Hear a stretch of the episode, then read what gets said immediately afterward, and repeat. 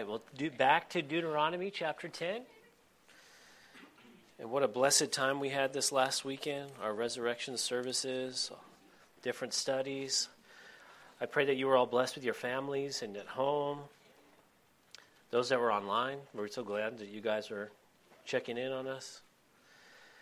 Deuteronomy chapter 10. If you remember last week, there was a long list of Israel's rebellions being just put right in front of them as Moses is showing them by inspiration of the Holy Spirit the rebellion. And we started looking at how it wasn't even that generation, it was their parents and their grandparents in that last 40 years that had done those things, but they're being reminded before they go into the Jordan, over the Jordan into the Promised Land, don't do it. Don't be like this. Be close to the Lord. If you're going to be rebellious, it's going to cost you. There's consequences. And we saw the preparation.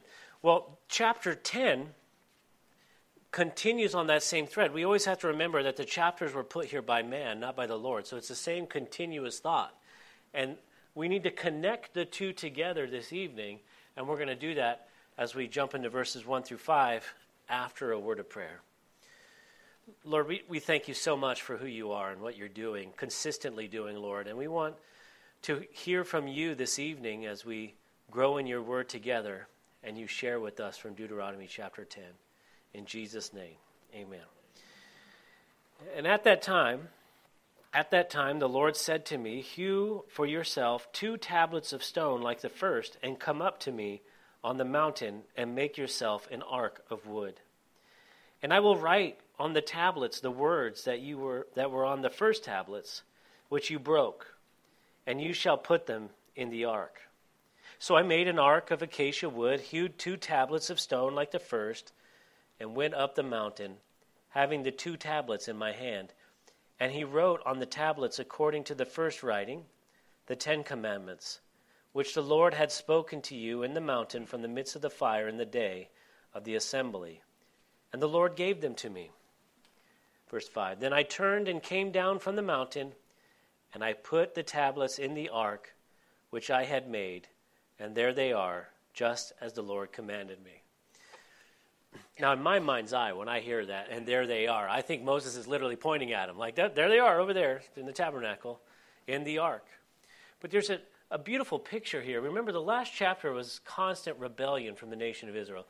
And we remember at Mount Horeb, we remember when Moses comes down with the tablets. He hears the great commotion. God tells him, you need to go down there. And there's Aaron, and there's the idol, and they're worshiping to this false idol there. And Moses, in his righteous anger, just throws them down. But it's symbolic that it was the breaking of the word of God. They were to keep the law, and they can't keep the law. Man cannot keep the law. We break it. And the goodness of God is what leads man to repentance. So because not only were the commandments broke, the 2 tablets, Moses is able to go back up the mountain, go back into fellowship with God, and receive it again. And it's brought back down.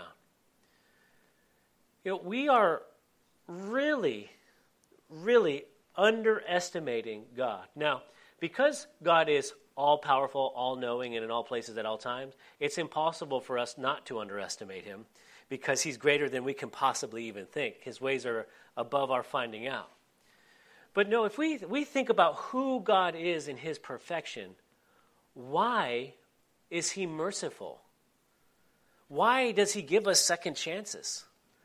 Why doesn't he just smite them all and start all over? We remember last week we were talking about how Moses had interceded. But really, it was God placing that on his heart. Why does God allow us to have second chances? It never ceases to amaze me. 2 things. 1, my ability to sin, fail, break the law, or to make a mistake, to do the wrong thing, even though I know who the Lord is and I walk with the Lord daily. It never ceases to amaze me, my own depravity. Nothing that disqualifies me as a pastor. Don't want y'all to go crazy. But just my own daily struggles with the Lord. The other thing that never ceases to amaze me is the perfection, the holiness, and the mercy of God. that in spite of those things, he gave his only begotten son, that he could bestow that grace upon me, that we can all go back up the mountain. We don't go out Mount Horeb. We don't go up Mount Moriah. We go up Mount Calvary to the cross because our great high priest makes intercession for us. God is continuing to restore that which we break. In my house, there is not a wall that does not have some kind of child writing on it. There is not a room that has not some kind of hole in the wall from one of my children. There is not a floor that is not dirty from mud being tracked in. There is not a dish that is not used. Sometimes they use 3 or 4 dishes in the same meal. I don't even know how it happens. Constant chaos. And there's Meg constantly cleaning up. I just cleaned this up. And you did a great job. You can show us again. But that's the heart that God has for us. We do nothing but fail and make mistakes and ruin everything and destroy everything. We leave holes everywhere we go, holes in relationships. We leave writing on things that are perfect. We mess it up. We blemish it. And yet the Lord is interested in the sacrifices of praises from our lips. Yet the Lord knows our thoughts afar off. And yet the Lord wants us. He is making ways to restore that which we have destroyed, and he does that through his son. Yes, God rewrote the commandments on the tablets and sent them back down, knowing that his people were going to break them again. And that's my final point before we go to the next section of Scripture, is that even though man is constantly trying to break and corrupt the Word of God never changes. It's the exact same Word from the Lord. He never breaks his promises. He never turns his back on us. He never fails. He is constant. He is true. He is perfect. And we definitely are not. All that in the first 5 verses. You guys ready to keep going? Well, in verses 6 through 9, Moses continues. Now the children of Israel journeyed from the wells of Benijakon to Mazara, where Aaron died and where he was buried, and Eleazar his son ministered as priest in his stead.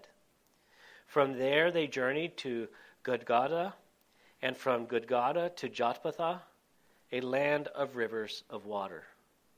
And at that time, I don't know why I keep adding and. At that time, the Lord separated the tribe of Levi to bear the ark of the covenant of the Lord, to stand before the Lord to minister to him, and to bless in his name to this day. Therefore Levi has no portion nor inheritance with his brethren. The Lord is his inheritance, just as the Lord your God promised him. So now we're going to talk about the priesthood. We talked about the Ten Commandments, being broken and God restoring them. Then we're looking at the priesthood, these intercessors, those that are to bridge the gap between the people who are constantly sinning and failing and rebelling.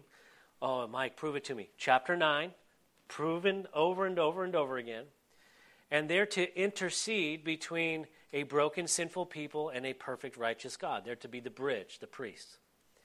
But they themselves are sinners. They themselves need to make atonement and to be purified before they can come into the presence of a holy God. And God makes a way, but if we go back to Leviticus, we go back to Exodus, and we remember those Bible studies, remember that every single thing they do, from the clothes they wear to the way they make their sacrifices, to the animals that are sacrificed, the tabernacle itself, are all pointing to Jesus. They're all pointing to Calvary. The Bible tells us that the volume of the book is speaking of him, speaking of the Messiah, Jesus himself. Because the priests couldn't really do anything.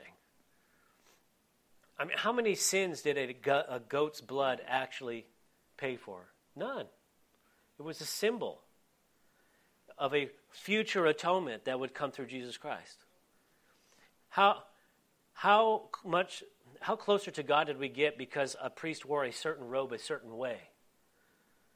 But it did show the imperfection of man, because if he made a mistake in the Holy of Holies, he would die in the presence of God, to show our fallen nature.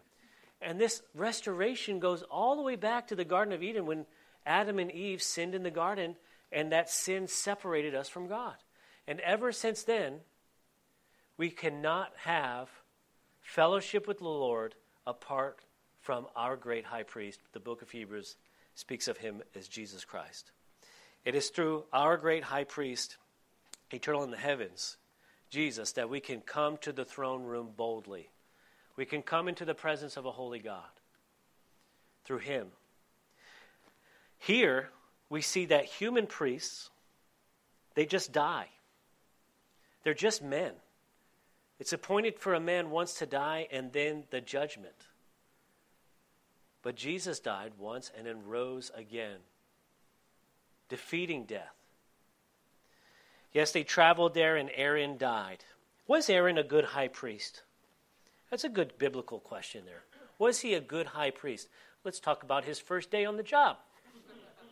Not a very good first impression. If you don't know what I'm talking about when he made the golden calf, then lied to Moses about it and said it popped up out of nowhere. But remember earlier, I referenced something. We don't understand how perfect, holy, just, and righteous and powerful our true God is. I mean, think about it. God breathes into mud, and a man comes out with a soul. And that man is sinless and will live forever in fellowship with God as his creation. And God says, you can do whatever you want, just don't eat of the fruit. And the man eats of the fruit. We won't talk about Eve, we'll just talk about Adam. But he eats of the fruit. And he has rebelled against the perfect, holy, righteous, all-powerful, all-knowing, ever-present creator of the universe. He should be wiped, he should be obliterated in a moment. He should go back into the mud. He could be sent into eternal torment and damnation right there. But no. Jesus Christ is the Lamb slain from the foundations of the world. That means before the Lord breathed into the mud and made Adam in the image of Jesus, because the Bible is Elohim, the compound unity, made God made in our image. Jesus was always there. That means that the Lord was ready to sacrifice himself before he even gave Adam the ability to sin, the free will to sin.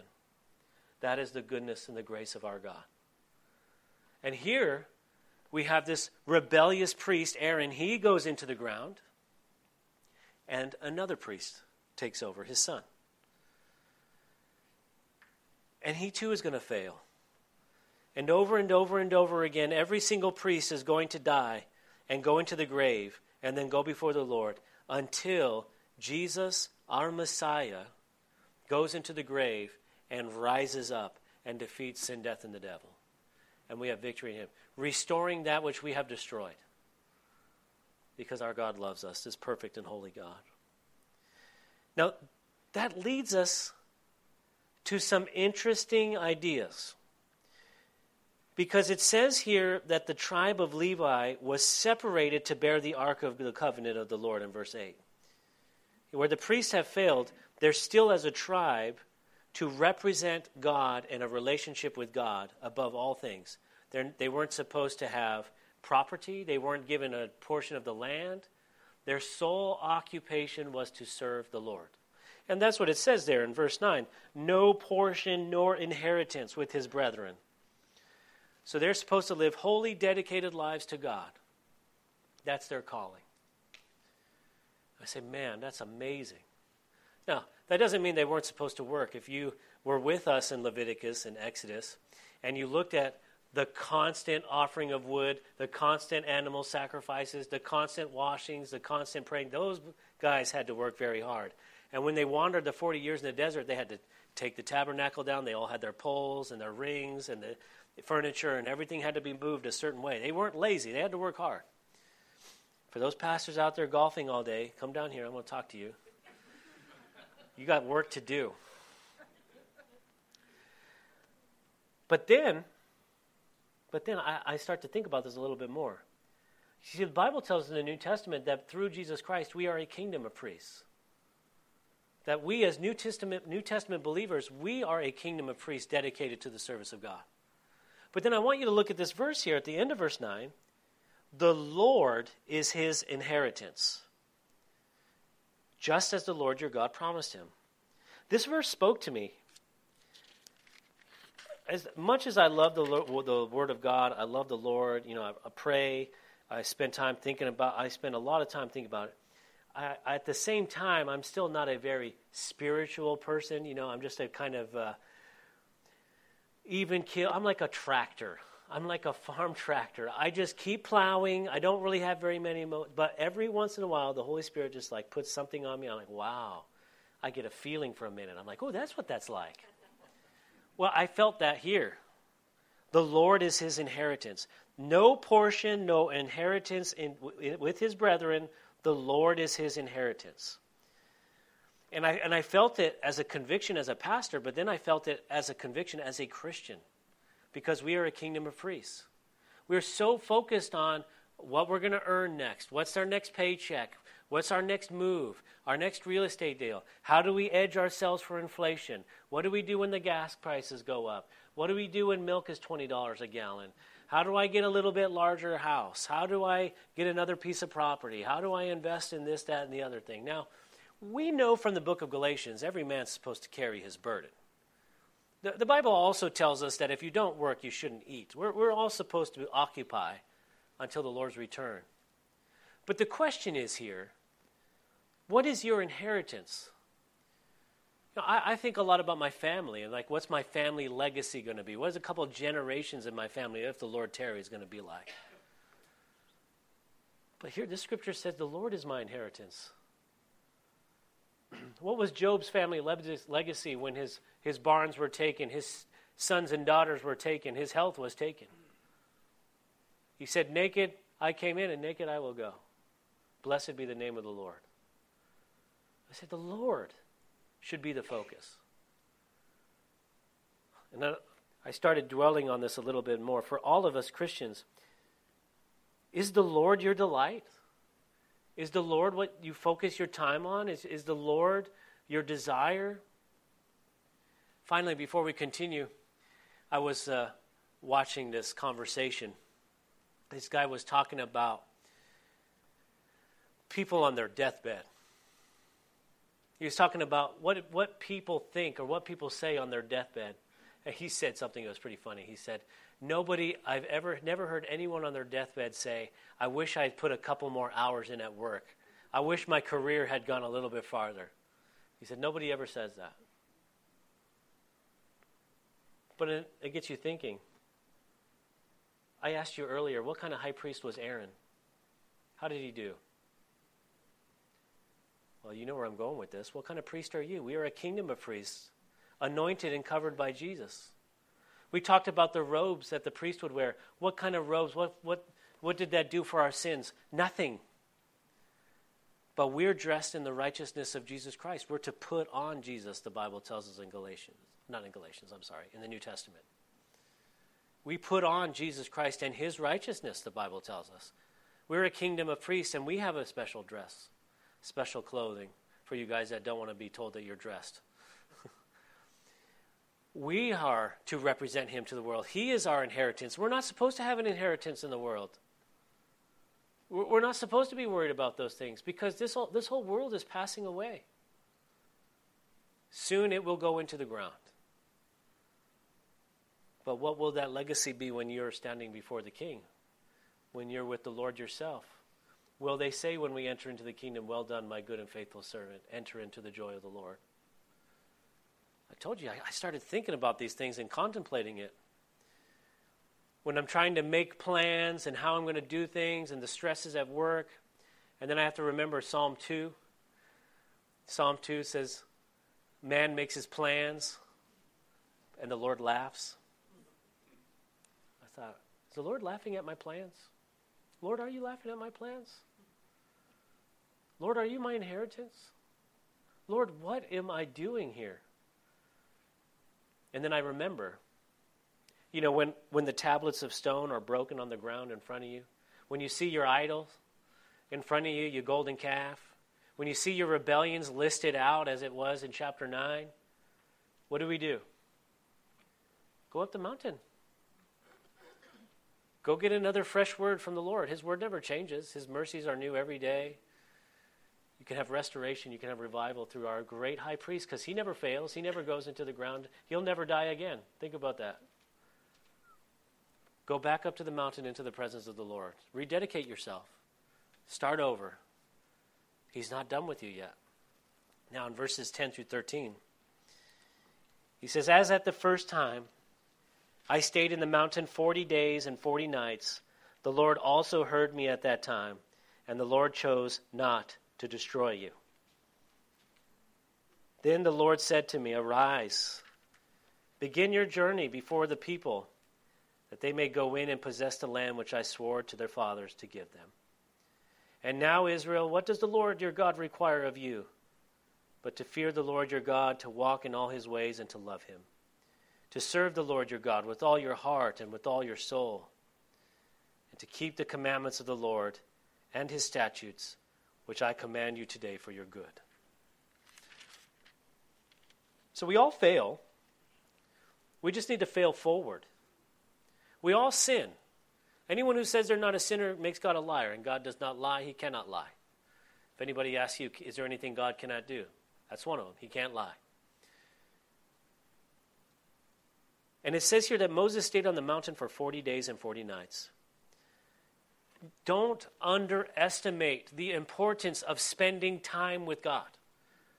Time means nothing to God. The amount of time that you spend with God doesn't affect his relationship with you. It affects you. You need to put the time aside. I've said it before. Elon Musk, Bill Gates, name the richest people on the planet. I don't care how rich they are. They can make more money. They're making more money every day. They make more money in a minute than some of us will make in a lifetime. But not one of them, with all their money, can buy another day on this planet. They can't buy another minute in an hour. They can't buy another hour in the day. They can't buy another day in a month. We are equally gifted and cursed with the same amount of time. So how we spend that time that is so precious is 100% up to you. Now, I lecture the guys at work all the time. And when they're late to a meeting, I let them have it. They're 2 minutes late. I said, why are you late? This meeting is, I got stuck in traffic. No, why don't you say what you mean? Hey, I'm late. I got here right when I wanted to. What do I mean by that? Because they decide when they want to get up. They decide if they're going to be there a half hour early. They decide if they're going to be there 2 minutes late. And then I really want to rub it in the salt. I say, if I had a $10,000 check here and the only way you could get it was to be at this meeting at 7 o'clock, where would you be? 2 minutes late? No. The precious time that we have in our day. Spend time with the Lord. Forget your tithes and your offerings. Forget the money. We have been preconditioned church equals money. That's a lie from the pit. It is far more precious the time in your day. Put some time aside to pray, you and the Lord. If you don't have a personal prayer time, you don't have a relationship with God. You're not talking to him. If someone came into marriage counseling and said to me, I spend about 5 minutes a week talking to my spouse, I'd have to pick my jaw off the floor and say, we need to work on your relationship a little bit. I don't understand, She doesn't love me anymore. I don't spend, I talk to her a good 5 minutes a day or 5 minutes a week. How much more do I need? I signed a contract, rich or poor, sickness and health, till death do us part. Didn't say anything about how much I got to talk to her. And we're laughing, but that's our relationship with God. Well, when he wants to talk to me, he'll talk to me. No, 40 days and 40 nights, nothing but the presence of the God. What happened to Moses when he came down? His face was shining. We're depressed. We're anxious. We're frustrated. We're angry. We want to get on an airplane and fight with the stewardess, apparently, in our culture, because nobody's spending time with the Lord. I use that word nobody. I know that's extreme. I know I'm being an extremist when I say you don't have a relationship with God if you're only spending 5 minutes. Yes, they are provoking statements. But things change when you spend time with God and His Word. And I love what it says, the Lord also heard me. See, we don't spend enough time thinking about who God is and our relationship with Him. Why did He have mercy on Adam? Why didn't He just split those cells and start right on over? Because our God is good. We are taking advantage of His mercy. That's when it says here, and the Lord chose not to destroy you. We look at that and we go, of course not. He's good. He loves everyone. We don't know who God is. He destroyed Sodom and Gomorrah in their sin. Ananias and Sapphira, phew, gone. And every day, souls are going into an eternal fire and will never come out for all of eternity. And God, and Jesus spoke more about hell than He did about heaven. The Bible says in the book of Hebrews, it is a fearful thing to fall into the hands of a living God. Fearful. We are to have a godly reverence for Him. He is all-powerful, all-knowing. He could, with not even a thought, obliterate every atom in the universe and start over from scratch. But He will not, because He will always keep His word, and He loves us. And so when it says here, and the Lord chose not to destroy you, we should have a little more reverence. Oh, Lord, thank you. Me, a sinner who is rebelling against you any given moment, who is betraying you every given moment, who would rather watch TikTok videos and open your word and spend time with you, even though your son died for me on a cross so that I could build this relationship. I'd rather go to the movies. I'd rather go look at myself in a mirror. I'd rather go to the salon. I'd rather gossip with my friends, my girlfriends, wherever you are. And He chooses not to destroy us. Oh, praise you, Lord. And then the Lord said to me, and this is the real encouragement, arise, begin your journey before the people, that you may go in and possess the land which I swore to their fathers. Because God always keeps His promises. We fail forward.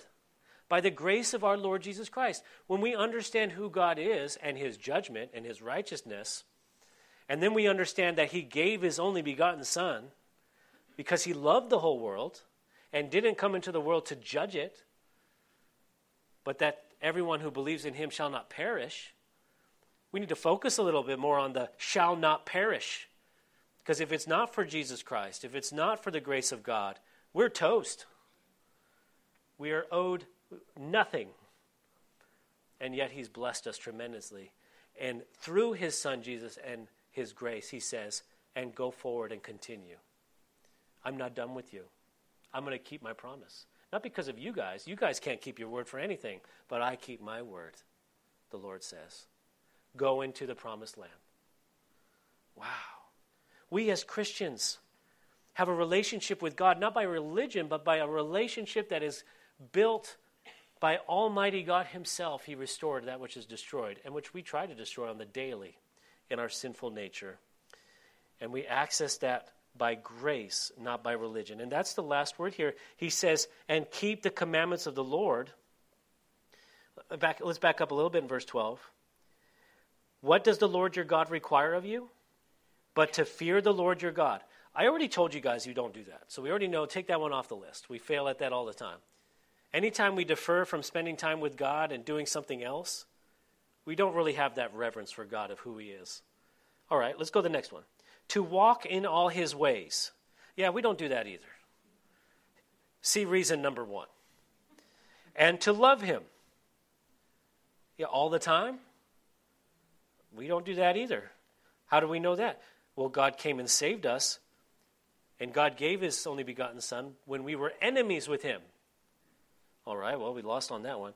To serve the Lord your God with all your heart. Are you 100% fully committed to God every moment, every minute, every second of the day? Not even in the last 5 minutes. Strike that off the list. And with all your soul. Nope. And to keep the commandments of the Lord. We're already off the list. We're in bad shape here. And His statutes, which I command you today for your good. We can't keep this law. What's written here is perfect, yes. How would the world be if every human being did this? There'd be no war. There'd be no famines. I read on the back of a bag of chips today that 30% of all food is wasted in the United States. 30% of all food is wasted. And there's people starving all over the planet. The things you learn on the back of a potato chip bag. I did my duty. I finished the bag of chips. But if the world fully was able to do these things, we can't. And that's the whole purpose of grace. We love the Lord because he made a way through his son, through grace. We can't keep the law. We're not religious enough. We're not good enough. We can't keep the standards. That's why the tablets were crushed in the ground, because the second man holds on to them, we drop them. But the Lord's hands never came off that cross. He never pulled them down. He doesn't drop it. He is not weak. He is strong and mighty. Well, in verses 14 through 16, indeed, heaven and the highest heavens belong to the Lord your God. That's beautiful. Also the earth with all that is in it. The Lord delighted only in your fathers to love them, and he chose their descendants after them, you above all peoples, as it is this day. Therefore circumcise the foreskin of your heart and be stiff-necked no longer. Amazing. Now, these verses come directly after the rebellions of chapter 9. All the rebellions. And yet here it says, the Lord delighted only in your fathers to love them. And the same thing's true of us. I told you in my house, I look at a hole in the wall, and I want to find the first kid in my house, and I just want to, you know how hard I work for this? And then I see the scribbles on the wall. I'm like, I'm going to poke that child with that pencil. Where is he? Where is she? But then I hear, I love you, Dad. When are you getting home from work tomorrow? Like, oh, man. Wow. Our relationship with God. We're just constantly messing up his house. The earth is his and everything that is in it. And he is God of all of the heavens and the heavens' heavens. He is in control of all of it. And here we are just constantly messing it up. And yet he continues to make restoration. He wants our heart. You catch that? He wants our heart. He doesn't want our tithes. He doesn't want robotic obedience. He doesn't want religious habit, which is different than any other religion on the planet. All the other religions in the planet say, man, do this, and your deity, your God, or yourself will be happy. The true and the living God says, there's no hope. You're completely wasted. There's nothing you can do to help. I'll do it for you. It's done. It's done. He's after your heart. He wants a true relationship with you. And he did that through his son, Jesus. And we're going to see that in verses 17 through 22. For the Lord your God is God of gods and Lord of lords, the great God, mighty and awesome, who shows no partiality nor takes a bribe. That's an underlined verse there. Verse 18. He administers justice for the fatherless and the widow and loves the stranger, giving him food and clothing. Therefore love the stranger, for you were strangers in the land of Egypt. You shall fear the Lord your God. You shall serve him, and to him you shall hold fast and take oaths in his name. He is your praise, and he is your God, who has done for you these great and awesome things which your eyes have seen. Your fathers went down to Egypt with 70 persons, and now the Lord your God has made you as the stars of the heaven, of heaven in multitude. And that's because God keeps his promises. Have you been there like Abraham, arguing with the Lord? Lord, you call me father of many nations. I don't have a son. And here they are here in Deuteronomy chapter 10. Look at all you people.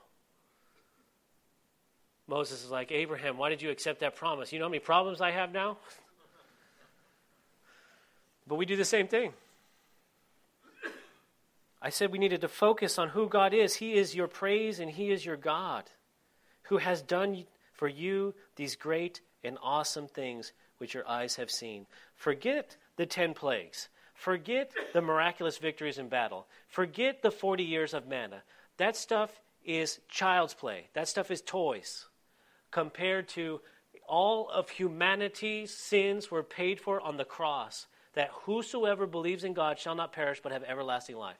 Any person who comes to Jesus Christ and confesses him as their Lord and believes in their heart is saved from eternal damnation by faith alone in Christ alone. Forget all the other Old Testament prophets. That's just a tiny shadow of what we have fulfilled in Christ, in the Holy Spirit indwelling in us, and the Word of God coming along with us. He is our praise. He did the work. He did it. And we're to fear him and have a reverence for him, to understand who he is. He is our God who has done. He is your God who has done. He does what he says he's going to do. He says that if you believe in him, when you close your eyes for the last time, you will be in his presence for eternity because of his work, not our own. If we just know who God is. And then I was sitting there meditating on that. And I went back to thinking about the Levites and that God is their inheritance. That is their promise. He is our God. What else do we need? What problem do you have in the world that you're facing now? In your mind, in the world, in your finances, in your health, in anything that compares to the fact that he is yours and you are his? Nothing. Because on your deathbed, whatever problem you have right now is not a problem. It's not a problem. Incredible. We've seen these miracles all around us. It says, who has done for you these great and awesome things which your eyes have seen. And yet, in our sinful minds, we doubt. We see it every day, these miracles, all of us. All miracles that God's working in us. And yet we doubt. Now, I want to share a personal story. It's no secret. My background, where I came from a broken home, like the majority of Americans today. And I came from a fatherless home. Now, my God has restored my relationship with my father. It's miraculous. You'll see him here on occasionally when he comes to visit. But I grew up without him in my life for a variety of reasons. And I had such an anger towards my father and to God. That was a lot of my atheistic, militant background came from that. I didn't understand that I was really angry at the God I said didn't exist. I know you've heard stuff like that before. When I became a believer and I read, he administers, verse 18 is where I'm at, he administers justice for the fatherless and the widow. I felt the presence of the Holy Spirit when I read that. Like, not only did God still love me even though I hated him and was rebelling against him, he even put a special note in his book for me. It's like, no, all that stuff you were going through, I was there with you. Wow. And the same thing's true for you. If you're a widow here, he has a special heart for you. He wants to go out of his way. He wants to tell you. You feel like you're a stranger? Nobody loves you. Nobody cares about you. Nobody knows your story. Nobody knows what's going on. Who cares what these people think anyway, first off? But second, he loves you. He gave himself for you. You have a relationship with the almighty, all-powerful, all-knowing God of the universe, and you're worried about what these people think? Come on. Snap out of it. Snap out of it, huh? Because why? Verse 21, he is your praise, and he is your God, who has done for you these great and awesome things which your eyes have seen. And he declares that to us when easily, if we went back, he could say, verse 10, he chose not to destroy you. That's good enough, isn't it? If the whole chapter was, hey, God's so great he doesn't kill us all now, we'd be like, amen, he's a good God. But no, he goes even farther than that. My encouragement for you this evening is to be like the children of Israel. Fall forward. Fall into grace. When you stumble, when you backslide, when you make a mistake, go back up the mountain, spend time with him.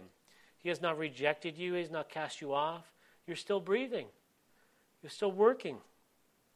He's got a plan for you. And he never fails in any of his plans. The children of Israel are that example. Well, we're going to spend what little I left in our prayer for our prayers this evening to spend time with our great Father who has given us this opportunity. Let's pray. Father, we thank you so much for who you are. And we just want to lift up this time of prayer to you, this time of fellowship with one another, at your presence, at your seat. And we want to lift up these prayers to you now. Pray you would be guiding us through your Spirit. Impress upon our heart those things you want us to share with the fellowship. Impress upon our heart the gifts of the Holy Spirit. And that we'd be obedient to your word in doing so.